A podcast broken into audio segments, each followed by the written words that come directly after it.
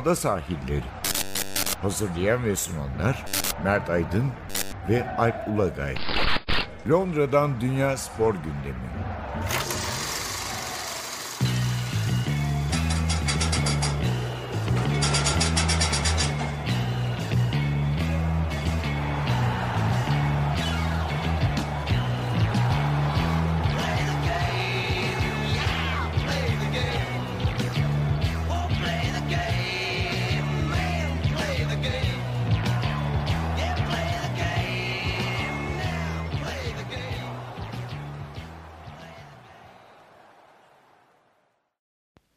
Ada sahillerinden merhabalar. Ben Ertuğrul Agay. Ben Mert Aydın. Ada sahillerine yeniden birlikteyiz. Bu hafta neler var gündemimizde? Elbette Premier Lig konuşacağız. Liverpool Manchester United maçı üzerinden bu İngiltere'nin en büyük iki takımının yakın geçmişine bundan sonra ne olabileceğine bakacağız. Çünkü bir tartışma var. Malum Manchester United Alex Ferguson'dan sonra bir türlü toparlanamadı. Liverpool ise 30 yıl sonra artık şampiyonun eşiğinde. Yani bundan sonra e, bir Liverpool devri başlar mı İngiliz futbolda? Biraz bu mevzuyu konuşacağız. Maç üzerinden birinci bölümde. E, ikinci bölümde biraz Premier Lig'in bu sürpriz takımlarına bakacağız. Ortada böyle bir aslında imkanlarından çok başı olan bir 3-4 takım var bu sezon. Cenk Tosun'a da uğrayacağız. Ee, ilk 11 başladı ilk maçta gayet iyi oynadı. Bir de gol attı. Evet. Güzel de bir gol. Yani şey de iyi. Ma- maç istatistikleri de iyi. En sonunda da bir Avustralya açığa uğrayacağız. Yılın ilk Grand Slam'i başladı teniste. Ee, geçen hafta şey endişesi vardı. Bu Avustralya... Uğrarken de yağmurluklarımızı giyeceğiz. E, yani biz- birden hava değişti biliyorsun. Geçen hafta orman yangınları, duman, turnuva oynanamayacak, elemeler falan derken bir yağmur şeyiyle başladı bu sefer. Hatta Avustralya'nın tabii devasa bir ülke hatta kıta olduğunu düşünürsek dolumolu yağmış başka şekilde. Ama Melbourne'de e, nispeten yani temiz bir hava var. Geçen haftaki o dumandan eser yok anladığım kadarıyla. E, Önce Liverpool e, Manchester United maçıyla girelim. Ha. Ee, Liverpool e, aslında dolu dizgin devam ediyor. Ve maçın genelinde de üstünlerdi. Yani ma- maç boyunca açıkça çok net olarak söyleyelim. Yani hiçbir zaman ben e, Manchester United'ın puan alabileceği hissiyatına kapılmadım. Futbol bu tabii ki alabilirler bir şey olabilir ama hani bir de bunun hissi vardır. Evet, Bazen evet, dersin ki abi geliyorlar olabilir neden olmasın dersin. Ben hiç öyle bir şey hissetmedim. Yani çok net Liverpool için belki de beklenenden hani puan kaybettiği tek takım olduğunu düşünürsek şu ana kadar Manchester United'ın. Hatta şöyle o ikinci yarının başındaki bir 10 dakika falan var. Yani orada sanki böyle bir tane aslar 2-3-4 gidecekmiş Tabii tabii. gibi. Ay- Evet evet. Yani Salah'ın kaçırdığı, çok çok direkten ciddi, dönen çok ciddi top. şekilde kim yazmıştı? Birisi çok güzel bir, bir şey yazmıştı Twitter'da maç sırasında. Yani hani skor tablosu iltifat ediyor Manchester United'a. E, ilk yarıda e, biri kıl payı iptal edilen iki golü düşünelim yani. Wijnaldum'unkiydi. Bir kıl payı yani herhalde bir 3-5 santim. E, bir golde faul vardı. O da onun iptal oldu. E, genelde Liverpool'un üstün olduğu bu sezonki aslında ligdeki hatta son iki sezonki tablonun sahaya yansıdığını söylemek mümkün. çok net. Herhalde bu konuda bir şeyimiz olmaz. E, tartışma olmaz ve Liverpool bir maç eksik olmasına rağmen 23. haftadayız. 22 maçta 21 galibiyet, bir beraberlikle.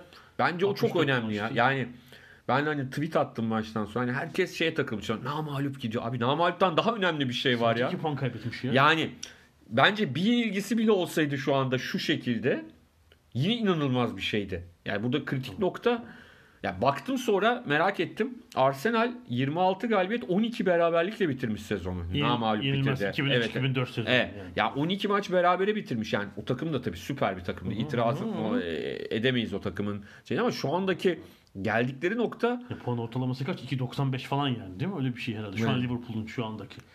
İnanılır gibi değil. çok çok acayip ya böyle hani şeyde üniversitede 4 üzerinden 3.95 ortalaması olan çocuklar gibi. Hani kazayla bir dersten bir, bir düşük not almış nasıl olmuş Bir falan. virgül yanlış falan yazmış. filan gibi. Yani çok çok acayip ya Be- beni yani bence asıl önemli olan namalip olmalarından çok hani sadece bir beraberlikle namaluplar. Ve 22 maçta yani öyle 9 maçtaki 8 galibiyet bir beraberlikten değil 22 maçta 21 galibiyet bir, bir beraberlik. Yani ilerleyen haftalarda bunu ne bozabilir? Ee, işleri garantiledikten sonra, çok rahatladıktan sonra, Şampiyonlar Ligi geldikten sonra zaman zaman e, belki rotasyona gidilebilir, bir takım şeyler olabilir, sakatlıklar olabilir falan. O, o arada e, puan kayıpları olabilir. Artık bak olacaktır demiyorum. Olacaktır de- diyordum daha önce. Aha. Ama şu anda çok emin değilim. Çünkü biraz şey de var. Sanki hani Liverpool'lar abi şansa bırakmıyorum. Ne ol yani yüzde 0.01 bile ihtimal kalmasın diye uğraşıyorlar. Hayır rakipler de puan kaybetmeye devam ediyorlar yani. Biri yenildi. Ama biri abi bir türlü garantileyemediler ya. 15 hafta vardı. o yüzden olsa 15 gerek. hafta. 15 hafta. Yok biz iki maç daha kazanalım falan. Ee, peki şeyi sorayım. Ee, ben mesela puan kaybedeceklerini düşünüyorum. Ya ama tabii ki ama, tabii ama e, yenilmeyebilirler gerçekten de. Yenilgisiz kapatabilirler diye düşünüyorum. Yeni, mesela Liverpool yenen çıkar mı? Ya dediğim şekilde olabilir. Yani tamamen maçı motivasyonunu kaybetmiş Hı hı. olduğu bir maçta yani Burnley'e de yenilebilir anladın mı? Hani e, şey bir durumda. Düşünsene Burnley dedim laf attım bakayım. Ha 4 hafta kala ligi bitmese 4 hafta kala Burnley ile evlerinde oynayacaklar. Düşünsene o maça şampiyon olarak zaten rahatlamış çıkıyorlar ve öbür haftada Şampiyonlar Ligi yarı finali var. Yani Tabii de Didier Nuzat öyle bir maçta hele 15 puan fark varsa Klopp şunu yapacaktır. Ne Salah oynatır ne Mane oynatır. Tabii tabii. Yani Tamamen şey o, o yüzden ille de böyle City deplasmanında olsun, bilmem ne deplasmanında olsun diye bekleme. Bazen çok basit ve e, şey görünen, normalde rahat geçebileceğin bir maçta da o puan kaybedilebilir. Yenilebilirsin de. Namualp unvan, unvanı da gidebilir. Ama yani şu anda bence hani Liverpool camiası diyeyim hani Türk usulü konuşayım. O kadar acayip şeyler yaşadı ki son 30 yılda o kadar enteresan şampiyonluklar verdiler ki o yüzden hani bize göre garanti görünen bir şeyi onlar garanti görmüyor. Şampiyonluk mu? Ne? Ne o falan hiç böyle. O yüzden de abi diyorlar Maç biz, maç. biz şampiyonluğu Maç. garantileyene kadar her maçı kazanalım. Tabii ya işte maç sonu röportajlarda da biliyorsun hala işte Hı. Henderson'a soruyorlar. Biz maç maç devam ediyoruz falan diyor hala. Yani o kadar. Ha şu olabilir. Liverpool 2 sene önce bir şampiyonluk kazanmış olsaydı şimdi öyle Ha, demezlerdi. tabii tabii evet. Başka bir kendine güven olacak. Tabii tabii yani 29 yıldır olunca 30 yıldır olunca Peki pardon. aşağı yukarı e, şey ne düşünüyorsun? Bu bu 15 civarı puan farkı kalır mı mesela sezon sonunda? Ben bu civarda biter diye düşünüyorum. Belki hani bir Abi şimdi ben de öyle düşünüyorum ama gitti City puan kaybetti bu hafta ya anlatabildim mi? Yani hani eee, bir seri yakalamıştı gider diyorduk ama yani çok da garip goller yiyorlar. Bu hafta Match of the Day'de nefis incelediler onları. Yedikleri iki golü de. Birini attılar zaten kendi kalelerine yemediler de. Yani ikisinde de hele Cenk'in attığı golde Tabii yani pası veren de boş, atan da boş. Yani Cahill, Cenk'e pası veren Cahill de müsait durumdaydı. Cenk zaten bomboş vurdu kafayı. kimi tutarsın abi şeyde? Eee kornerde Crystal Palace gelirken Tompkins, Cahill tutacaksın. İki savunma tutman lazım. Yani Cahill zaten hani 1645'ten beri bu ligin o tip durumlarda gelip vuran oyuncusu. Bir de işte E, Santrfor'unu tutarsın rakibin yani. bir tane santrfor gelmiş. Orada da ilk kim kim vardı yanında? Onu bıraktı gitti Cenk'i. Sonra bir İlkay Silva geldi. galiba değil mi? Si- Silva e, bir Bernardo Silva olabilir. Aha. Sonra da e, İlkay geldi. O da ya da Cenk diye takılmadı fazla. Arkadaşı Yok diye. ben vurmayacağım demiş vurmayacağım. Bilemedim ama sonuçta e, Liverpool için artık bu sene o sene yani kesinleşti artık hani hiç e, lamıcım yok buradan e, şampiyonluk ne al yani vermek istese alacak yok. Evet. Sorun orada yani çünkü bazen pusuda bekler diyeceksin ama be- bekleyemiyorlar pusuda. bir Liverpool'un şeyi üzerine bir söz. E, tabii Klopp bir süre yere konuşuyor böyle kısa kısa röportajlar. Nerede gördüm hatırlamıyorum. Yani görüntülü bir televizyon kanalının herhalde yaptığı röportaj. Ben demiş her konuyu bilemem diye anlattı. Yani bir 2-3 konuyu çok iyi bilebilirim. Ama geri kalanlar için etrafımda iyi uzmanlar olması Tabii. lazım. Yani Liverpool'un herhalde bu İngiltere Ligi ile ilgili değiştirdiği ben Manchester City'de de böyle olduğunu biraz düşünüyorum ama mesela Manchester United'dan emin olamıyorum bu konuda. Ee, Liverpool'un özellikle e, son Klopp geldikten sonra daha da değiştirdiği mevzu. Hatta o, o gelmeden giriştikleri bir mesele bu. Yani bu e, bir ARGE departmanı kurmaları, işte onun başında Cambridge mezunu bir astrofizikçi var. E, ama Klopp'un da geldikten sonra mesela Bayern Münih'ten bir diyetisyen transfer ediyor. Yani Mona Nemer mesela. E, bir spor psikoloğu Çok iyi sol ayağı varmış. bir de olabilir bilmiyoruz. Alman o kadın futbolu çok şey olmuyorum. Olabilirdi. işte spor psikoloğu geliyor. Sonra şu taş antrenörü Danimarkalı Thomas Grönmark mesela o freelance çalışıyor. Birkaç takımla birden çalışıyor. İşte iki sezondur ona çalışıyorlar bir de yani taç için düşünsene. Ee, böyle bir fark yarattılar ama gördüğüm kadarıyla Manchester United'da bu ya da en azından okuduklarımız kadarıyla bu uzmanlık müessesesi aynı şeyde çalışmıyor. Abi şu anda Manchester United inan benim gördüğümü söyleyeyim bir Türk kulübü gibi te- eee, şey teknik heyet yani. Daha büyük şey olamaz herhalde. Ya çok net olarak söyleyeyim ben. Yani Manchester United'ın şu anda lazım olan şey sadece teknik ekip değil. e, or- Futbol e, aklı ve şey. organiz evet futbol aklı ve organizasyonunun yeniden sıfırdan yeniden üretilmesi lazım.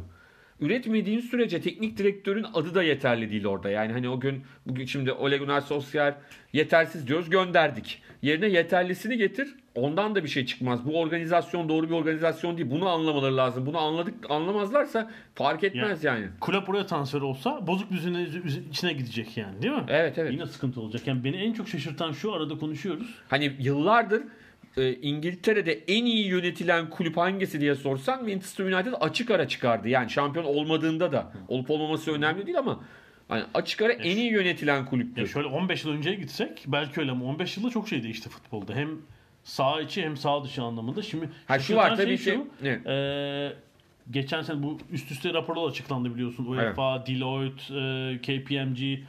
E, Barcelona'dan sonra dünyanın en çok maaş veren ikinci kulüp Manchester United. 332 milyon sterlin maaş vermişler geçen sene. Sağda bunun öyle bir karşılığı var mı Allah aşkına? Görüyor musun sen? Böyle bir oyuncu kalitesi. Olan da oynamıyor bir de. Pogba yok. Rashford'u zorla sakatladılar geçen hafta. Sakatlan- Etinden sütünden yararlanarak adamı zaten ya kupa maçında sakatlanan adamı sokup şimdi 3 ay yok. Zaten gol atan tek adam var. Çok garip bir durum. Ee, Southgate'de ne küfür etmiştir ben sana söyleyeyim yani. Kane sakat. Rashford sakatlandı. Ya şimdi Kane'inkini tahmin edemiyoruz da Rashford göz göre göre sakatlandı. Yani hani düşünsene. Southgate'e iyice böyle kafasında Arayıp şeyleri tehdit Maguire bir de oynamayacak. 3 ay atmayacaksınız falan. tehdit ediyormuş. Ee, yani şey var. e, Şu Liverpool'un transfer politikasıyla ilgili bir şey vardı. Yani son dönemde aldıkları oyunculara bakarsak alttan yetişenler hariç yani e, Alexander Arnold hariç genelde 25 24 28 yaş grubunda oyuncular transfer ediyorlar. Yani kariyerin ne çok genç ne çok tam e, en verimli çağ aslında. evet, evet. Ama Manchester United işte 29'a veriyor parayı. 19'a veriyor. Ee, ya çok gence veriyor Evet. olgunlaşmamış ya da işte Alexis Sanchez, Mata, e, işte Matic falan tam böyle 28-29 artık olgunluk çağının sonuna gelen oyuncular ve verim alamıyor. Sonra da elinde kalıyor. Çok böyle garip bir durum söz konusu. Dediğin gibi yani bir şey yok işte. Ee, Liverpool'da bir analist olan Michael Edwards işte kadem basamak basamak sıçrayıp sportif direktör olmuş. Bunun Manchester United'da bir karşılığı yok hala. Yani bir takımın CEO'su diyebileceğimiz bir TP yönetici var. Abi orada. işte bunu daha önce de konuştuk. Hı.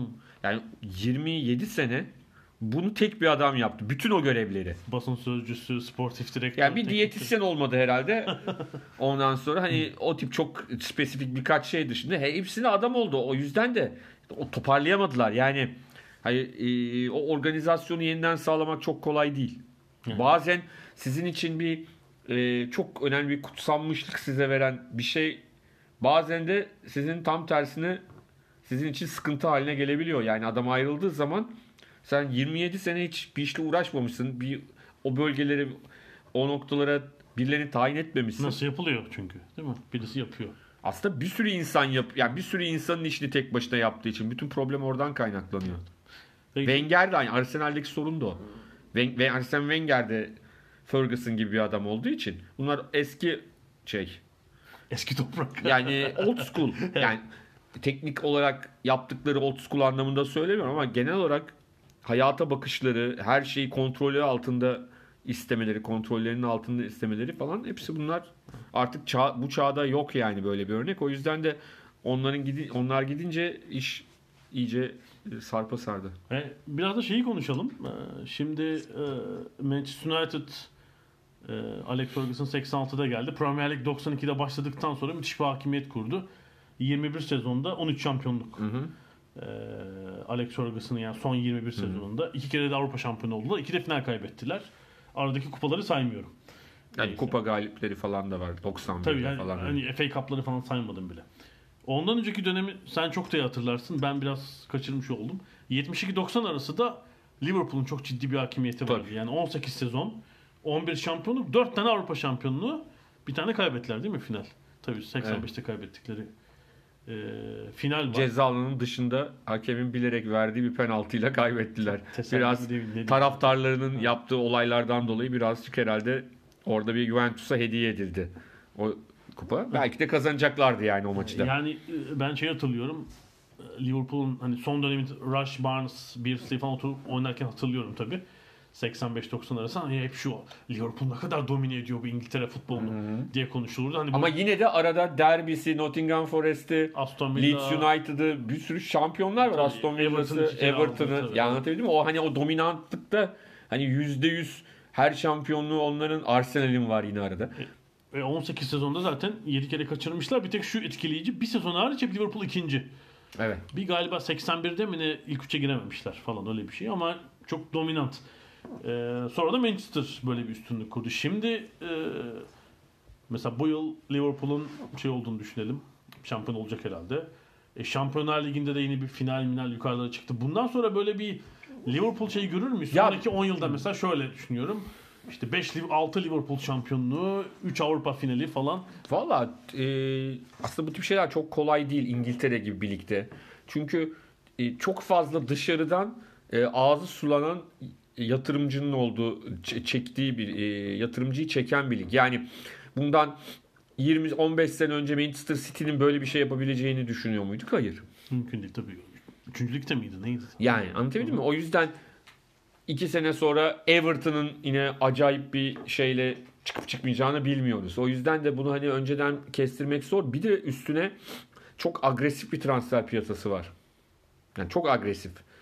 Ee, ve hep hani konuştuğumuz şey bazı kulüpler evet yani dünyanın en popüler ligi, en çok sevilen ligi Premier Lig ama işin içine Real Madrid, Barcelona hatta Bayern Münih girdiği zaman bu ligin popülaritesi tek başına faydalı olmuyor oyuncuyu orada tutabilmek için. Yani o kulüplerin popülariteleri Premier Lig'in liglerinin değil ama Premier Lig'in üzerinde olan o kulüplerin kendi popülariteleri ve büyüleri. Yani Liverpool'un da öyle bir büyüsü var ama yani Liverpool'lu bazı oyuncuların iki sene sonra, bir sene sonra Real Madrid'e çok yüksek paralarla gidip gitmeyeceğini bilemiyoruz. Kulübün bırak bunları, kulübün e, gidip gitmeyeceğini bilmiyoruz. Değil mi? Şey diyebilir yani. E, Mane, Klopp. Ya buradaki misyonum tamamlandı. İşte iki şampiyonluk aldık. iki Avrupa şampiyonluğu falan. Ben başka bir bir yeni challenge deneyeyim yani. Dener denemez hep beraber göreceğiz. Yani City'de üst üste iki şampiyonluk aldı mesela. Ama bir de o e, çok yüksek seviyeyi değil mi? Korumak gerçekten kolay değil. Yani Değil. City mesela kötü değil bu sene. Ama geçen iki sezonki ne Değil. oyun var ne tempo var. Puan da yok. Puan da yok. Karşılığı sahadaki karşılığı da yok. Ee, puan cetvelindeki karşılığı da yok. Çünkü şey yani değil mi o e, bir 2-3 akıllı yenileme lazımdı kadroda. Olmadı. İşte bir iki kişi yaşlandı biraz. Temposu düştü falan. Ee, böyle bir sıkıntılar var. Ee, peki Liverpool şampiyonluk sayısında değil mi 18-7'den Manchester United 20-18'ine geçti. Pek akıl almayacak şekilde. Evet. Liverpool öne geçer mi? Aa, geçebilir. Geçe yani Manchester United bu kafayla devam ederse en azından Liverpool geçebilir mi bilmiyorum ama Manchester United aynı sayıda kalır. Ha, yani değil mi? Öyle Yani hani Liverpool'un geçip geçemeyeceğini bilmiyorum ama e, şey aynı şeyde kalabilir. Bu sıkıntı devam ettiği sürece. Çünkü Liverpool'da şey potansiyeli var. Yani böyle bir şey yakalamak için bir iki nokta bir elbette şampiyonluklar kazanmak lazım. Hani e, diyelim ki 7 yılda 5 şampiyonluk falan. Avrupa eşlik etmeli. Bir de e, Liverpool'un önündeki bir e, zorluk, challenge taşı olacak. Yani Manchester United tabii son 25 yılda bu küresel e, futbol endüstrisine öyle bir hakimiyet kurdu ki işte dünyanın en çok takip edilen işte Asya'da, Amerika'da çok takipçisi olan bir takım. Belki oralarda bir Liverpool'un bir şeyi orayı da zorlaması gerekebilir gerçekten bir hakimiyet Ama kurmak tabii için, Klopp sinirlenmiş. Gelecek yıl çaktırmadan yine Afrika Kupası'nda kışa aldılar. için. Ya 2021'i yani Temmuz'da Evet, evet. sürpriz. e, İleri üçlü yok falan. Yani Firmino'yu var tabii de yani şeyler yok. Keita, Mane, Salah. Ha, evet. Üçü de olmayabilir. evet. Ki Afrika Kupası bir de 24 takım değil mi artık yani zaten katılmayan böyle Cibuti falan kalıyor yani.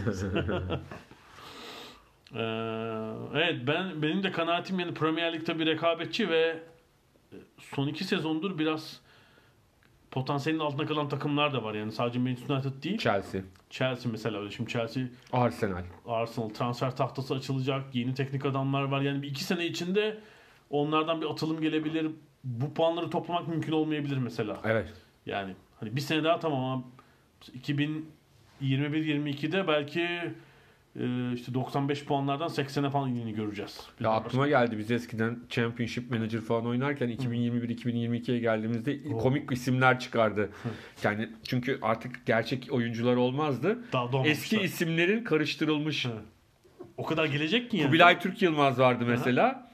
Ee, İsviçre milli takımında mesela atıyorum Kubilay Fry falan oluyordu ya da bilmem ne Hans Türk Yılmaz oluyordu falan böyle her şeyi karıştırıp isimleri karıştırıp Ya şey çok, çok gelecek olduğu için. Tabii tabii tabii Çok ileri- 2021-2022 öyle geldiği zaman. Şu an için şeyi düşünmek lazım. Bugünün karşılığında oldu 2044-45 sezonu falan herhalde. Tabii tabii.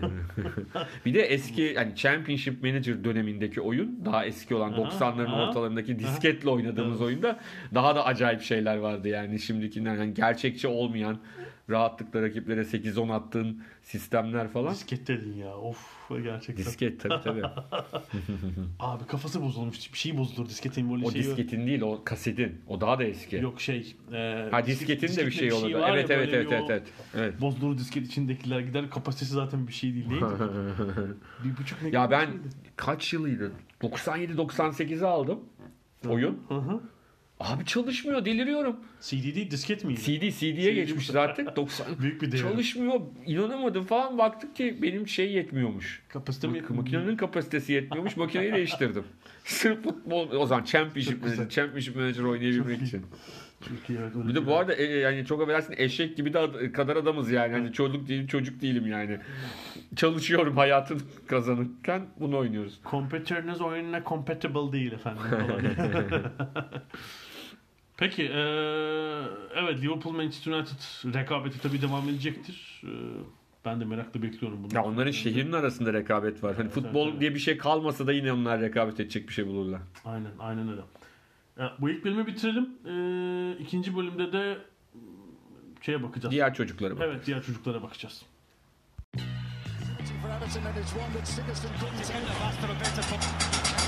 Ada sahilleri. Londra'dan Dünya Spor Gündemi.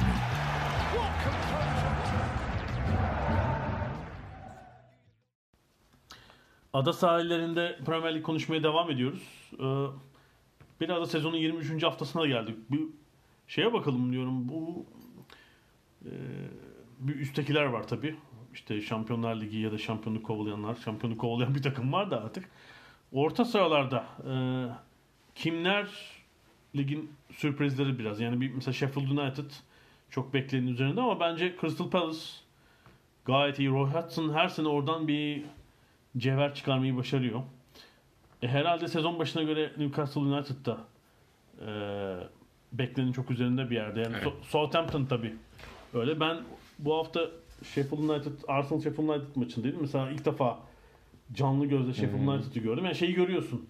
Malzeme kısıtlı ama çok kompakt oynuyorlar. Yani Sheffield United böyle bir 25-30 metrede oynuyor. Mesela Arsenal e, ilk yarının uzun bir bölümünde çaresiz kaldı. Yani Sheffield United Evet. e, hem topa sahip oldu. Bir de Arsenal'lar ucuma çıkmaya kalktığında kaptırdılar. Yani ilk topa basıp bir şekilde Sheffield United üstünlük kurmayı Şey başardı. Ee, Chris Wilder Aha. maçtan sonra Memnun değildi aslında yani çok. il- ilk 10 dakika Aha. şey dedi BBC'nin Aha, evet. e, muhabiri ilk 10 dakika ve son 10 dakika çok iyiydiniz dedi. Evet ama ortasında fe- çok feciydik dedi. Yani 70 dakikalık bölümü çok kötü oynadık. İlk 10 dakika iyiydik, son 10 dakika iyiydik ama İlk yarının tümünde aslında bence fena değillerdi. Kendisi o öyle- Çok memnun kalmış. İkinci yarıda böyle bir sarsıldıkları bir dönem oldu ama e, belki Arsenal'le oynamanın avantajıyla o sarsıldıkları dönemde çökmemiş olabilirler tabii. Yok o hiç şey takım değil yani. Sheffield United'ı sindirmek için hakikaten şey olmak lazım.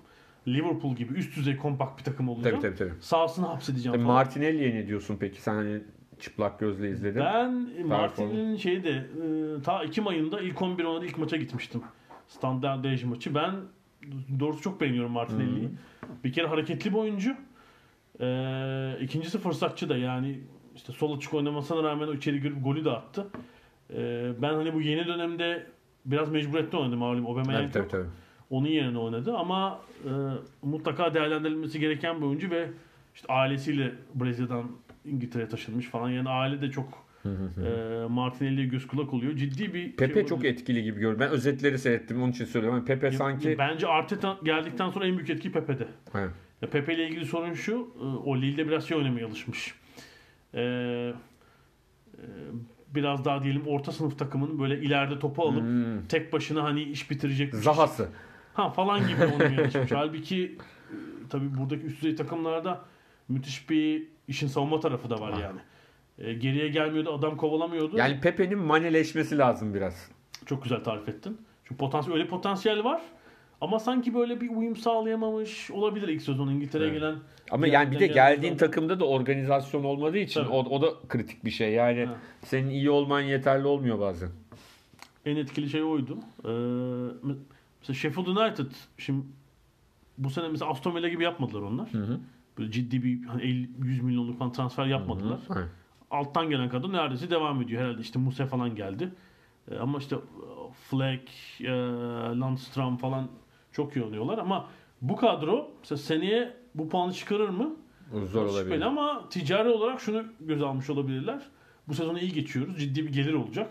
Hani seneye bir transfer bütçesi olur. Ama onu da çok dikkatli yapmak lazım. Yani çünkü Tekrar geçmişte örnekleri var. Evet. Hmm. Saçmak yerine yine doğru yerlere doğru adamları alırsan yavaş yavaş yükselirsen. Ama eee Palace için ne dersin? ya onlar şey ne derler? Roy Hodgson ya. yani Roy Hodgson. Bir şey çıkarıyor değil mi yani? Nereye giderse gitsin bir verim olan bir teknik. Doğru. Geçen sene City'yi Manchester'da yenmişlerdi. Yani burada da beraberlik kaptılar. E, e, ilk maçta da yenmişlerdi. değil Ya mi? o ayrı hayır Evet, yani evet. geçen sene Tabii tabii 3-2 yenmişlerdi. 3-2 işte Townsend değil mi? Nefis bir gol atmıştı. Tabii tabii tabii inanılmaz bir gol. Hayır geçen sene daha önemli çünkü geçen sene City az puan kaybediyordu. Yani hani tane bir puanla şampiyonluk olduğu için tabii. ondan sonra o yüzden e, onlar açısından da çok değerli oldu. Bir de tabii şey çok önemli. Yani şimdi 1-0 uzun süre önde oynadılar. Tamam City çok baskılı oynadı falan filan. 2-1 yenik duruma düştüler ve hemen toparlanıp bir şey yapmaya çalıştılar. Yani pes de edebilirlerdi orada. Yani çünkü öyle bir üst üste iki gol yediler ki. Tabii tam böyle City seni hapsetmiş ceza alanına bir gol 81'de oluyor. Biri 86 seyirci çıldırmış falan. Hani ne, ne beklenir aslında? City 3.'ye de atıp içi bitirsin. Ya belki de o şekilde bir hani Zaha topla girmeye çalışması falan belki de 3 olurdu sonrasında da yani bunu bilemiyoruz. Olabilecek gibi de görünüyordu ama e, o gol önemli. İşte Cenk ilk 11 başladı ilk maçta gol attı. E, şey Bir tane sayılmayan var. Evet. Foul yaptı çünkü orada. Ian Wright eski bir Palas efsanesi Aha, diyelim. aha. E, onu ve Zaha'yı çok beğendiğini söyledi e, performanslarının sahadaki. İkinci yarıda bir tane e, hafif çaprazdan vurup e, şeyin kurt Ederson'u Evet evet evet. pozisyon. Onun dışında ben maçın tümünü izleyemedim. O gün de diğer maçta olduğum için e, istatistikleri etkileyiciydi. 23 iki- bir kere çok topla buluşmuş Evet. bir forvet için. E, 41 kez topla buluşmuş. 23 ikili, ikili mücadeleye girmiş. 13'ünü kazanmış. 5 kez çalım denemiş. E, hepsinde de iyi. Yani çok e, ekstra bir şeyi vardı. Cenk'in katkısı vardı yani skor katkısı dışında. E, bence şeyde eksik olan oyuncu buydu. Yani Benteke falan çok ağır oyuncular. Evet. Ayu kanatta daha iyi oynuyor. Zaten hemen şeye geçti. Kanatlar Zaha Ayu. Ortada Cenk gibi oynayacaklar bundan sonra herhalde. Ee, Cenk için de çok iyi çünkü 2000 Euro 2020 öncesi zaman alması lazım. Herhalde Everton'da o vakti alamayacaktı. Evet. Öyle gözüküyor. Yani Palace herhalde buralara tutunur yine. Yani çok Az zor. yiyorlar. Hani Az atıyorlar. e, puan olarak tabii ki ihtimali var yani küme düşemez Aha. diyemeyiz. Çünkü bazen bir 3-4 yenilgi üst üste alıyor takımlar Evet. gidiyor ama Evet. hani geçen yıldan gördüğümüz kadarıyla Palace dengeli bir takım. Bir şekilde o belli bir noktada kendini tutabiliyor. Kaleci iyi. Yani Evet. ciddi bir katkısı var. İçeride deplasmanda içeride oluyor değil mi? İçeride 16 puan, deplasmanda 14 almış. Evet, Öyle dengeli bir var takım yani. Evet. Ee, Newcastle değil mi? Sene başında burada olması pek Ya şu var tabii ki e, bu son maç biraz daha farklı bir maç. Yani e, neredeyse attıkları gole kadar e, defans yaptılar ama e, yani çok bilinçli bir defans. Hani tamam kalenin önüne evet ceza alanının önüne otobüs çektiler ama e, hani kademeli ve hakikaten rakibi bunaltıcı bir defans olduğunu söylememiz lazım. Chelsea'nin çok böyle onlarca gol pozisyonu yok. Çok fazla. Yani o baskının karşılığında çok daha fazla gol pozisyonuna girmesini bekleyebilirdik Chelsea'nin ama öyle bir şey yok. Var pozisyonlar ama o e, düşündükleri kadar değil ama işte son dakikada maç 0-0 gidince Evet yani biraz Kepa da bence çok acayip bir gol. Yani belki şey yakından vurulmuş olmasından kaynaklanıyor olabilir o kafa sanki böyle vuruşu. ellerine böyle değil mi? Evet evet yani okşayarak geçti ellerine. yani çok öyle hani inanılmaz bir kafa vuruşu gelmedi ama belki işte o son dakika. Belki hani bütün maç top gelmiyor. Kalecilerin de öyle bir sıkıntısı var. Ee, ısınma konusunda. Kaleye iki şut gelmiş. Biri son dakikadaki zaten. Dediğin gibi öyle bir sıkıntı olabilir. Yani Newcastle'da şu sıkıntı var. Sevilmeyen bir başkan var. Seyirde büyük potansiyel var. Bunu biliyoruz yani. Her maç 50 bin oynayabilirler. Ama sevilmeyen ve yatırım yapmayan bir başkan var. İşte Evet. antrenörü gönderiyor, oyuncu satıyor falan. Yeni transfer Ama şöyle bir yapıyor. şey var hani Steve Bruce kendini kurtardı. Çünkü çok hakikaten çünkü Rafa Benitez'e çok e, sevgi duyuyorlardı. Aha. Artı e, aslında Newcastle'lı olan ama daha önce işte Newcastle'a kazık attığı tırnak içinde söylenen Steve Bruce'un gelmesini istemiyorlardı. Ama Bruce sanki o şeyi yıktı. Yani e, takımın geldiği nokta Newcastle'ın se- sezon başında çok fazla e, beklemedikleri Yani bir yer. Bence mücadele gücü falan da çok şu an Tabii sen Maximen mesela çok enteresan bir adam. Golün de ortasını yapan Evet. oyuncu. Biraz şey ama ya yani biraz hani şöyle diyeyim. Hani Pepe ve Mane'nin Ham. e, altı. Hani şey anlamında hani karar veremiyor, kaleye vurayım mı vurmayayım mı ileride falan çok böyle inanılmaz pozisyonlar harcıyor, top eziyor. biliyorsun. Evet, Müthiş çok yetenekli, müthiş çok süratli yetenekli. Evet. Ama son Sürat- mesela vuruş mu yapacak? Kaleciyi mi geçecek? Onları daha Yani o yüzden hep o bir klas aşağıda kalacak. Yani o, o e, kolay değişen bir şey değil. Onu düzeltmediği sürece hiçbir zaman Mane ya da işte Pepe o, o, o tip oyuncuların seviyesine ulaşması çok kolay değil. Ee, hani Newcastle için ilginç bir şey olabilir bu yani tabii. şey bu büyük takımlara karşı sürpriz maçlar çıkın. Tottenham'ı yenmişlerdi biliyorsun Hı hı. sezon başında. Sonra Man- Manchester United'i yendiler. Ee, Ekim ayında. Şimdi bu Chelsea galibiyeti. City ile berabere kalmışlar yine sonlarda atılan bir golle galiba. Ee, bayağı sürpriz puanlar da aldılar. Yani 3-4 maçta Newcastle biraz dağıldı ve dediğim gibi bence hani herhalde şu an hesapları e, buradan aşağı şu an küme düşme hattının 7 puan yukarısındalar. Evet. Ee, iyi bir konumdalar. Çok atmıyorlar ama iyi bir direnç var. Herhalde bir şekilde ligi tutunacaklar. Bir de Southampton ilginç tabii. Onlar Evet. e, kötü geçen sene de kötü başlamışlardı. Bu sene de öyle. E, iki sezonda Hazenhüttl bir yerden çekip çıkarmayı başardı onlar. Başlardan bu hafta 2-0'dan Çok Wolverhampton'a kaybettiler. atabilecek bir Tabii. galibiyet. Ee, 2-0'dı. Her ne kadar maçtan sonra Hazenhüttl kardeşim aslında hakem doğruyu vermişti. Penaltı değildi o pozisyon. Varla penaltı yaptılar dedi ama yani Bayağı ben şöyle diyeyim ya. ben sana hani ben zaten ne demek istiyor bu adam falan dedim. Hani şeyde e, Match of the Day'de dalga geçtiler yani Hazenhüttl'la. Yani bu pozisyonda nasıl penaltı değil diyorsun yani hani penaltının tarifi nasıl olabilir? Diyor ki hem aşağıdan hem yukarıdan. Diyor ki o Hazinetoğlu işte benim oyuncum şey e, rakip oyuncunun zaten topu kaybetmişti. Bizim oyuncular öndeydi. Onlara çarptı, dağıldı, gitti falan diyor ama öyle değil yani. Birisi vücuduyla indirmiş, öbürü ayağıyla indirmiş. Zaten atamadı bile kendini. Bayağı düştü adam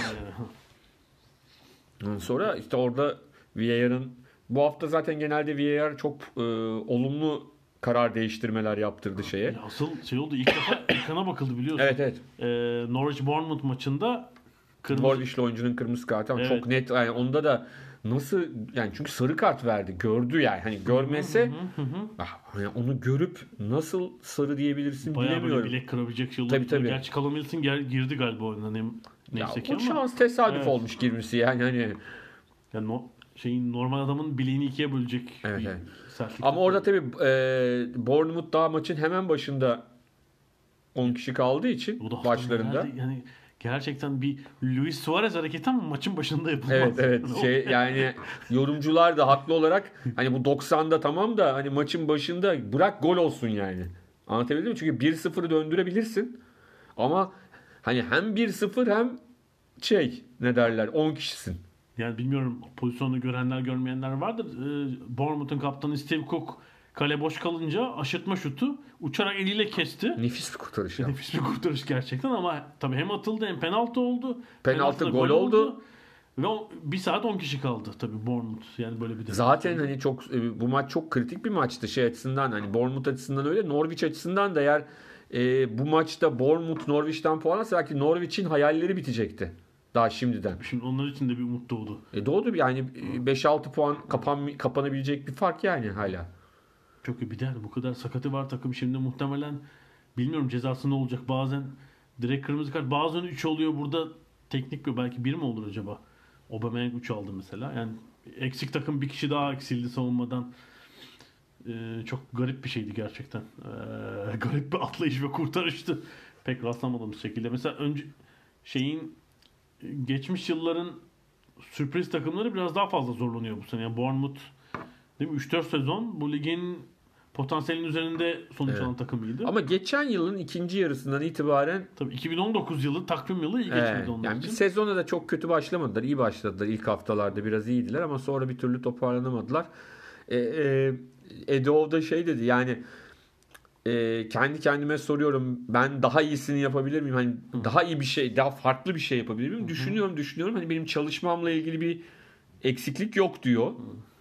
Ay, Okuduklarıma göre bir e, yani öde, nakit akışının ödeme problemi yok henüz ama büyük bir mali yükümlülük altındalar. E, ligin 12. maaş bütçesi Bournemouth'ta. Halbuki şeyi işte biliyorsunuz yani Premier Lig'in en küçük stadında oynuyorlar. Yani bir ligden düşme olursa ciddi sıkıntı çekebilirler bir alt ligde.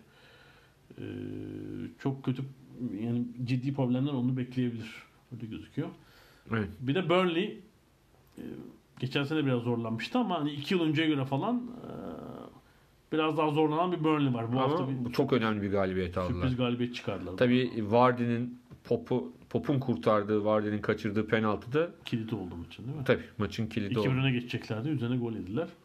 Burnley'de tabii şu şey ilginç. Yani üst üste 4 yenilgi mi almıştı? Tabii Burnley? dört yenilgi. Yani onun üzerine hani ilaç gibi geldi diyeceğimiz bir şey. Çünkü hani o 4 maçta 0 yerine 4 puan almış olsalardı bak hani bir galibiyet bir beraberlik iki yenilgi almış olsalardı şimdi çok daha rahat bir durumdaydılar ama üst üste yenilgiler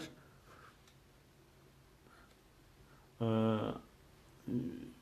Burnley'de şu ilginç tabii biliyorsun her korneri duran topu büyük bir tehlike yani Barnes sakatlandı gerçi bir sürü yok galiba ameliyat olmuş herhalde ama Wood, Barnes, Me, Tarkovski hepsi Tabii, ileri tabii. bir yolluyorlar. Bu hafta şey çok komik. İlk, ilk golde mi? İlk golde eee Me kafayı vururken Rodriguez'e de kafa attı orada. çok komik pozisyon oldu. Yani öyle yükleniyorlar ki rakip kaleye. Golü attırırken takım arkadaşını sakatlayan bile oldu. Brighton Aston Villa önemliydi. Yine alt tarafta e, belirleyici bir maç olabilirdi. O da beraberlikle sonuçlandı. Güzel gol attı Grealish. E, yani son haftalara kadar takım ayakta tutmaya çalışıyor ama Aston Villa şu şeyi yapamadı yani transferler henüz bu arada Graham Potter Aston Villa taraftarıymış çok fena. öyle mi? Evet çocukluktan itibaren o bölgenin o bölgenin çocuğuymuş diyelim. Bundan sonra. Bak, bu, bu arada kaleci transferini yaptı Aston Villa tabii. Reyna'yı getirdiler. Evet. Ama Santifor'a henüz bir transfer olmadı. Herhalde oraya da bir Reyna güzel bir kurtarışta yaptı maçta. 163 yaşındaki kaleci. Ee, Norwich e, Bournemouth maçından sonra Lineker'in sorusu Shearer ve Ian Wright'a sizce bu iki takımdan birisi kendini kurtarabilir mi? İkisi de e, ikisi de hayır ikisi de düşer dedi Bournemouth ve Norwich City için. Ve de hatta şey Shearer bayağı analiz etmiş, tek tek gösterdi.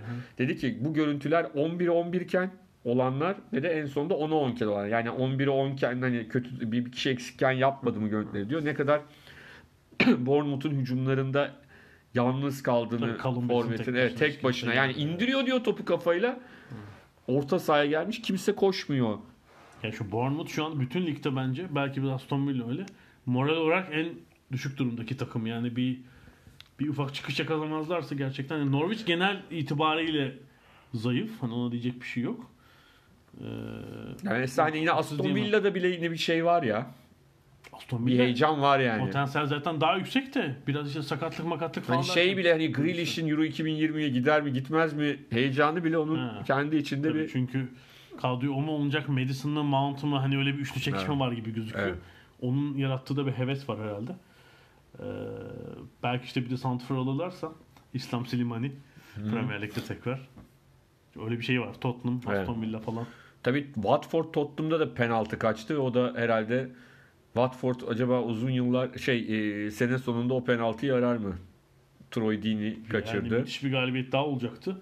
Gazaniga'da hani yapmıyor yapmıyor şu an enteresan kurtarışlar yapıyor. Burada da e, Watford üst üste galibiyetlerine bir yenisini ekleyebilirdi.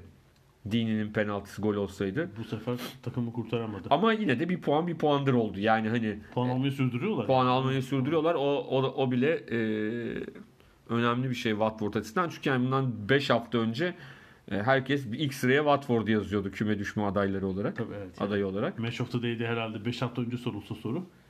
İşte Norwich Watford ikilisi söylenecek mesela. yani e, ha, şu anda kurtuldu mu kurtulmadı daha ama en azından o psikolojik bir şeydir yani şeyin üstündeler.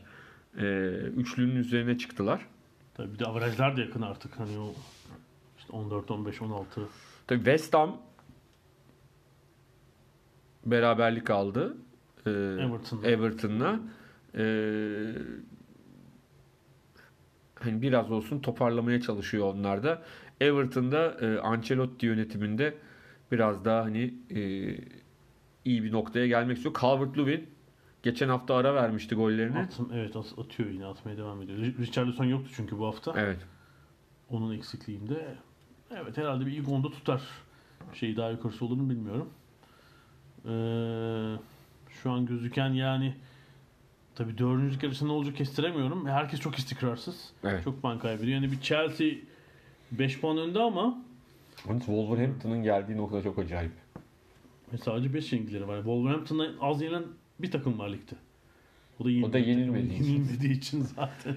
Ya yani e, Raul Jimenez müthiş bir istikrarla gol atıyor.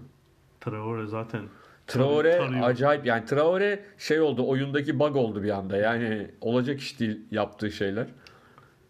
hele Southampton maçında 3. goldeki ikisinin de coolluğu yani Traore adamı geçti Evet. böyle bir geriye çekip sakince verdi pası. Şeyler canlıraş geriye koşarken Southampton'da. Çok acayip. Ee, şey ilginç. Wolverhampton'ın bu sezonki 39. maçıymış bu. Tesadüfen geçen başka bir şeye bakarken e, bir eski sezonlarının birine gittim. E, bir fikrin var mı? Mesela İngiltere tarihinde en çok maçı hangi takım ne zaman oynamıştı? Bir Kaç, mı? kaç maç bir sezonda? Şey 22'li ta- sezonlar var eskiden. Var tabii. Zaten lig sormuyorum. Bütün sezon o sezonun bir takımın önünde bütün resmi maç sayısı kaç maç olabilir? Tesadüfen o, o sezonla ilgili bir şeye bakarken karşıma çıktı Kaçmış? o sezonmuş. 70 maçmış. 79-80 sezonda Arsenal oynamış. İşte bu Valencia'ya Kupa galibi. Kupa galiplerinde- Kupa galiplerinde oynadığı maç sayısı sınırlı da ama FA Cup ve Lig Kupası finali mi oynamış? şöyle sürekli replay Ha. oynamışlar. Ee, e, 11 FA Cup maçı oynamışlar. 42'lik maçı 22 takım He, dediğim 22 gibi. takımdan. 9 kupa galipleri, 7'lik kupası, bir Charity Shield, 70 maç. En uzun sezonmuş. enteresan. Mesela 98-99'a bakmak lazım. Manchester United kaç maç oynamış? 63 maç oynamış. 63 yani. maç. Ee, Bobby Robson Ipswich'i 66 maç oynamış. Şeyi alan, UEFA kupası alan. Evet. Ama onlarda işte o 42 lig var ya bir kere o şey Zaten yapıyor. cepte. Cepte bir 4 maç fazlası var yani. Tabii cepte. Ee, 72-73 Leeds'te 64 maç oynamış. Yani Premier Lig öncesi dönemler. Şey çok ilginç. O Arsenal'ın 70 maçlık sezonunda Brian Talbot maçların hepsinde oynamış. 70 maç. O sezon mu Fenerbahçe ile oynamışlardı? Evet, o sezon, evet. sezon O sezon. 2-0-0-0 mı? Evet. Bir de Fenerbahçe var yani sezonun başında. İki tane var. Bir değil iki Ya maç evet var. iki maç birden var. ee, şey tabii bugünden farklı olarak kadrolar çok dar. Yani Tabii, on- tabii. 16 oyuncu var. Yani şöyle bir bak. Ligde ama 3 yedekli oynuyor olmaları lazım İngilizlerin. Kendi İki- liglerinde. iki bile olabilir ya. İki. Ha, bir kaleci iki oyuncu anlamında 3 yedek derken. Yani şey e, oyuncu az değişiyor. İşte biri 70 maç oynamış. 66 var 65 var yani maç kaçan da 5 maç kaçırmış. Ama tabii ki şunu söyleyelim. Ha statlar daha kötü, zeminler daha kötü, Daha çok kötü, yoruluyorlar. Ama diğer taraftan da tem maç tempoları şimdikinin bayağı altında. Evet. Biraz hani o Tabii. Tabii. Onu söylemek lazım. Yani Ama zeminler yani aslında birbirini şey yapıyor. kompanse eden şey. Evet evet yani diğer taraftan da hakikaten o- o- 70'lerin o- İngiltere'deki sahaları da çamur deryası yani. Tabii Şey. tabii yani bizimkileri de biliyoruz. Türkiye gibi değil ama Türkiye kışın- Tü- Türkiye'dekinde biliyorsun şey çim denilen statlar İzmir'de. Di- ha yani çim mi belli değil İstanbul'daki statlar yani. Ara, arada sırada çim görüntüleri şeyleri var. Ankara'da bir milli maçta değil mi serpmişler sahaya. Şimdi serpmişler yabancı takıma şey gözüksün diye. Komediye bak. Ee, evet herhalde Premier Lig kısmında böyle bitiriyoruz. Bir ara en sonunda da biraz tenis konuşacağız. Avustralya açık. Bu iklim meselesi falan biraz oraya takılacağız.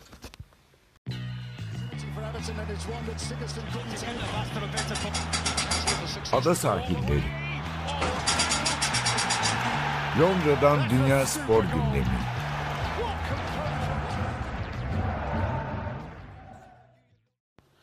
Ada sahillerinin son bölümdeyiz. Biraz da tenis konuşalım. Malum yılın ilk Grand Slam'i Avustralya açık başladı. Ee, geçen hafta Avustralya'daki yangınlara e, bir nevi küresel iklim değişikliğine bağlı bir mini kriz vardı. Bu hafta da turnuva ilk gün biraz yağmura Ya biraz Takıldı. sanki gölgede kaldı o yüzden ya. Yani normalde hani Avustralya açık daha böyle bir görkemli bir insanlar.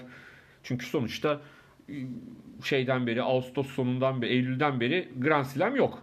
E, tenis sezonunda böyle işte yavaş yavaş başlıyor. Avustralya açık her Yani- zaman yani şeyi düşün. çok büyük böyle bir şeyle başlardı. ATP Finals'tan beri mesela Federer hiç turnuva oynamadı. İlk Evet. turnuvası. Yani- Yani falan da oynamadı. Sonuçta yılın ilk Grand Slam'i olduğu için de hani Avustralya açık hakikaten böyle büyük bir insanlarda tenis açlığı Ya ardından başlardı. Geçen Biraz hafta yani şu endişe oldu. Hem endişe hem de bir bence bir PR halkla ilişkiler eee, eee, hamlesinin yetersizliği oldu. Çünkü bu elemeler sırasında biliyorsunuz önceki hafta ana tabloya girmek için işte 128 kadın ve hı. erkek tenisçi eleme turnuvası oynuyor. Eee, orada işte birinci turda hatta elemelerin birinci turunda eee şeyler büyük sıkıntı çektiler. Ee, Dalila Jakupovic önde olduğu maçı yarıda bırakmak zorunda kaldı. Çünkü bu Avustralya'daki devasa orman yangınlarından ortaya çıkan duman e, en sonunda Melbourne çevresine de geldi ve hava kirliliği seviyesi, havadaki partikül seviyesi işte o gün elemelerin olan ilk günlerde açık kortları etkiledi ve benim İngiliz muhabirlerden, Fransız muhabirlerin izlenimlerinden okuduğum kadarıyla açık mekan değil kapalı mekanlarda bile o duman kokusu hissediliyor ve yani işte performans ortaya koymak zorunda olan sporcular için çok endişe verici bir durum. Ama elemelerde kim oynuyor? Tabi starlar oynamıyor orada. Ee, Dünya sıralamasında işte ilk yüzün dışındaki tenisçiler oynuyor ve pek seslerini sanki duyunu duyuramadılar gibi ben bir Nikola Mayu'yu gördüm. Dünya rekortmeni maçın malum tenisçisi hala oynuyor Fransız tenisçi. E, Maçını beklerken sağlık maskesiyle oturuyordu. Kenarda sonra yenilmişti daha birinci turda. İşte Aliza Cornet, Luca Pouille, Svitolina böyle bir takım tenisçiler e, bu hava kirliliği endişelerini dile getirdiler ama asıl endişe bence bu haftaya bağlıydı. Yani çünkü şimdi bu hafta turnuvanın ilk günü kim oynayacak? Djokovic, Federer, Osaka, Serena vesaire işte yarın Nadal. E, onların maçlarını etkileyecek bir durum olsa ve birisinin maçı yarıda kal düşünsene. evet tabii. Nadal'ın- tabii. Djokovic'in maçı yarıda kalır mı? Büyük bir skandal olurdu ama Hiç kalır mı Djokovic'in e, maçı yarıda? Aynen öyle.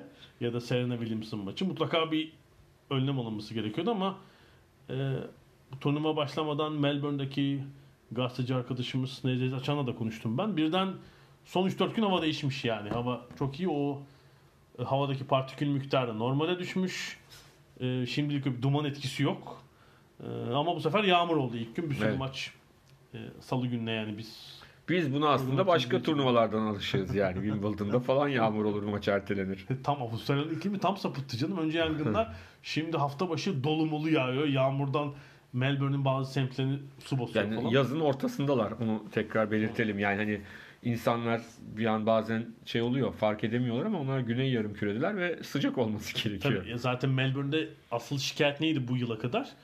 Maçları e, güneş en tepedekini unutuyorsunuz. 40 derece sıcak var. Bu sıcakta maç mı oynanır? Genel şikayet böyleydi. Bu sezon başka bir durum oldu. Gerçekten. Ee, turnuvaya bakınca da yani ilk gün e, ben Osaka'nın, Serena'nın, Federer'in, Djokovic'i de biraz izledim. Biraz sanki çarşamba, perşembe gibi biraz daha herkes içine girer bu işin. Hani bu, bu zaten bahsettiğin o hatalar yüzünden, PR hataları yüzünden biraz sönük oldu. Bir de üstüne yağmur yağdı. Bir sürü maç oynanmadı. Ama herhalde çarşamba, perşembe günü, günü yeniden biz gerçekten havaya gireriz diye düşünüyorum. Evet öyle. E, Federer çok rahattı. Ki şeyden beri ATP Finals yani Kasım ortasından beri maç oynamıyor. Çünkü ATP kaptan da çekilip şey öncesi de hiç turnuva oynamadı Avustralya. Ya da gençlerden biri böyle hakemle falan yine kavga etsin, tartışsın falan. O Ya bunlar- bu anlamadım mesela ATP Cup'ta da oldu. Çiçipas Evet. raket kırıyor babasının gelini kolunu yaralıyor. Öbürü Medvedev hakemle didişiyor falan. Yani bu Ya bunlar Çok galiba hani bu dedesi yaşında, babaları yaşında adamlar çok başarılı ya, yak- yani ona sinirlenip mi bu hale geliyorlar bilmiyorum ki. şeyi gördün mü? Bir tane bol boya muz soydurmaya çalışan bir Fransız çocuk çıktı. Yok o görmedim. Yani hani saçma şey bu havlu meselesi var ya devamlı havlu falan taşıtılıyor. Muz yiyecek muzu bol görleyelim. Kıza soydur hakem müdahale etti muzunu kendi soydu. Çok acayip bir şey. Yani ve oyuncuya baktım. Bundan iki hafta önce Futures turnuvası oynuyor. Futures turnuvasında boy mu var Allah aşkına? Ya, ya da Junior'da oynarken top toplayan çocuk var. Kendin topluyorsun topunu zaten. Muz soydurmak ne demek yani? O biraz acayip olmuş. Gerçekten garip. Belki bir espri falan mı yapmak istedi orada hani? Yok Öyle yok bir bir, şey de mi? hakem izin vermeyince bozuldu. Ha. Öyle zannediyor bak bugüne kadar hiç bol boylu turnuvada, bol göl turnuvada oynamadığı şeyi için yapıyorlar. öyle yapıyorlar zannetmiş Şu olabilir. sırtı da bir masaj alayım falan. yani gerçekten çok garip. Ee, bir tabii turnuvanın çok başındayız. Bir tek şeye bakalım. Muhtemel hani çeyrek final falan ne olabilir diye. Erkeklerde hani herkes yolunda giderse bir Nadal team çeyrek finali olabilir. Öbür tarafta Medvedev Zverev çeyrek finali gerçekten çok ilginç olur. Ee, Alman ve Rus tenisçiler Hı hı. ee, geçen yılda fena kapatmamışlardı. Federer, Berrettini ya da Fognini çeyrek finali belki olabilir. Ee, Tsitsipas ise bu sefer Djokovic ile eşleşecek gibi. Geçen yıl dördüncü turda Federer elip büyük Evet. sükse yapmıştı. Ee, ilk günü de rahat geçti. Yani çeyrek finalde bir Djokovic Tsitsipas müthiş bir eşleşme görebiliriz. Daha önce eğlenmezlerse. Kadınlarda ise Serena Williams biliyorsun Auckland'da bir turnuva kazandı. Uzun süredir turnuva kazanmıyordu. Hatta ekstra sevindi. Ee, onu çeyrek yeni bir kız değil mi? İyi. Fena değil. Tabii. Sen şey diyordun ya hani yıl sonu programı yapmıştık. Bu da 2020'lerin sonunda da olur. 2020 başladı yine aynı isimleri konuşmaya devam ediyoruz. 2027 yılı. Ee, bugün e, Ada Sahilleri'nin 6323. programında e, Avustralya açıkta Serena Williams'ın ya da işte hı, bir Federer Nadal Djokovic Nadal finali ya kardeşim. E, çünkü ATP Cup başladı. Finali İspanya Sırbistan oynadı. Djokovic Nadal. Auckland'da Serena kazandı falan. Yani burada da şey oldu. Bu arada Serena e, 6. çocuğunu doğurduktan sonra da turnuvaya katılarak başarılı oldu falan gibi. Wawrinka'ya sormuşlar zaten. E, fıkra gibi oldu bu. Wawrinka'ya sormuşlar.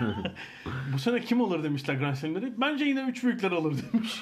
Ama zorlanırlar diye yanıt vermiş. E, kadınlarda ise Serena Williams e, Osaka çeyrek finali olabilir. Dünya bir numarası Ashley Barty, Kvitova çeyrek finali bir ihtimal. Benčić Halep ve Svitolina Pliskova. Yalnız abi kadınlarda o bir numara hep değişiyor da herkese kime sorsan ya bak mesela hani takip etmeyen şeye Aha. sıralamayı böyle her gün puan falan herkes Serena Williams diyor Evet. değil mi? Ha yani hani birincinin 8 numara bir yani. numaranın kim olduğu çok önemli değil.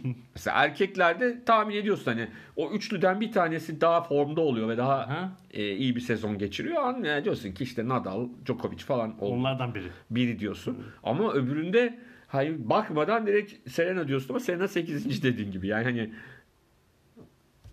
Evet, Ashley Barty bir numara. Serena çok az turnuva oynadığı için. Tabii sıralama aslında gerçek bir numarayı göstermiyor. e, çünkü Serena Williams artık yaşı itibariyle onun bir hedefi var. Bu Margaret Court'un 24 Grand Slam'lik rekorunu egale etmek. Belki sonra kırmak. Son 4, 4 Grand Slam finalini kaybetti. Şimdi Margaret Court'un ülkesinde hani bir fırsat daha Margaret Court'un ülkesinde Margaret Court'un Court'unda Court'unda. E, Bu arada Margaret Court e, Grand Slam yapmasının 50. yıl dönümüymüş galiba 1970-2020. Final maçına davet edilmiş ama e, bazı sosyal görüşleri sebebiyle ödül törenine katılmayacak yani şey yapmayacak. Kupayı o vermeyecek. Serena ile kapışmasınlar diye herhalde. Ee, çünkü fazlasıyla dindar ve bu özellikle cinsel eşitlik falan konusunda bazı şeyleri var. Sıkıntılı görüşleri var. Sıkıntıları var Margaret Court'un. Serena orada çitileyebilir onu. Bu arada e, en sonunda onunla bitirelim. Bir yeni kitaba başladım Golden Years diye. E, Rod Laver Avustralya tenisinin zirvede olduğu 60'lı ve 50'li ve 60'lı yılları anlatıyor. Yani bir aslında kitap, kitabın daha ilk bölümünü okudum ama çok iyi kurgulanmış, etkileyici başlamış. Yani şey tabii çok ilginç. Bir Avustralya'nın teniste kurduğu inanılmaz hakimiyet. E, işte 52-73 arası defalarca Davis Kupası kazanıyorlar erkeklerde. Bunun dışında e, e,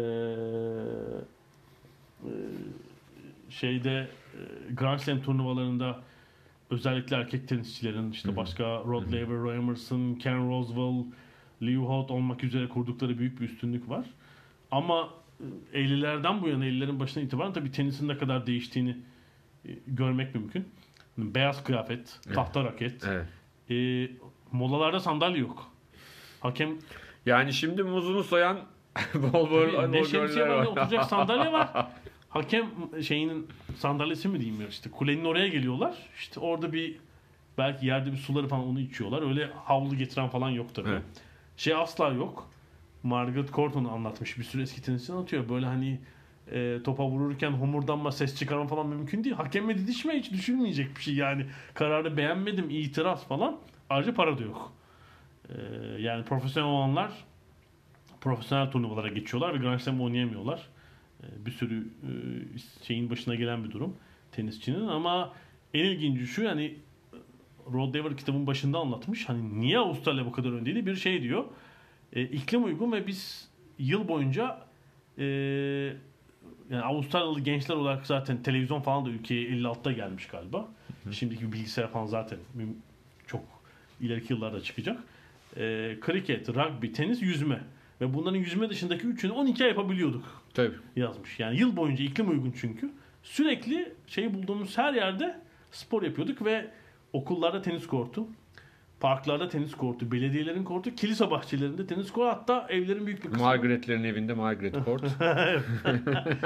büyük kısmının şeyinde Evet. e, arka bahçesinde bir tenis kortu olduğunu yazmış. Yani sürekli idman, aktivite. ya ben de hani e, şeyde çok net olarak gördüm Sydney'de. Yani e, spora bu kadar meraklı sporcu bir ulus lafının yani hem sporcu hem spora bu kadar meraklı inanılacak gibi değil yani.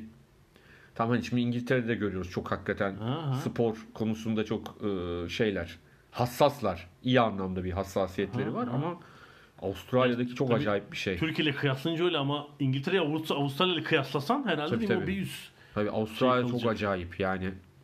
Hani hiçbir şey yapmayan surf yapıyor.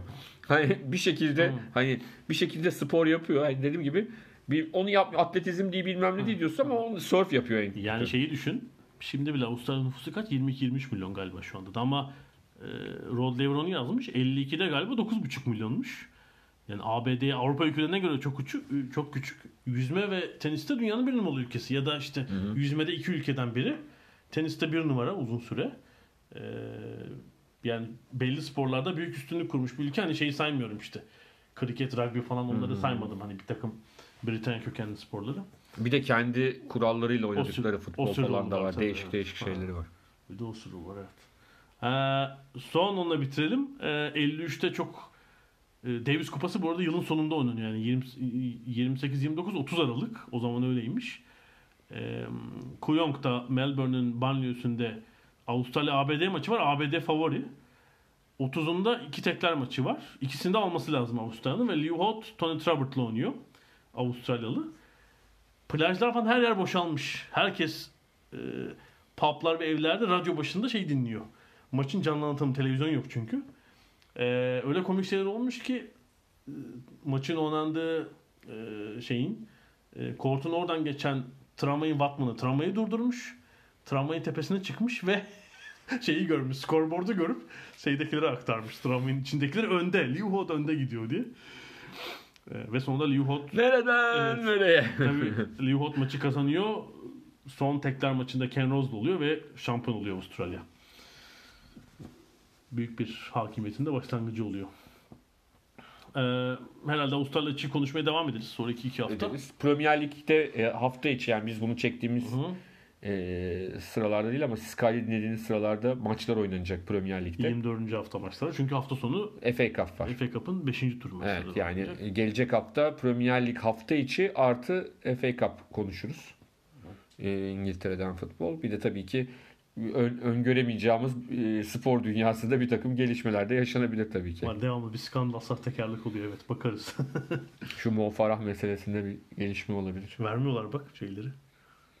Ee, İngiltere Doping Ajansı kanun. Yani şey yeni bir e, test tekniği getirmezseniz vermeyeceğiz dediler galiba değil mi örnekleri? Bakalım. İlginç. Gelecek haftaya kadar görüşmek üzere. Hoşçakalın.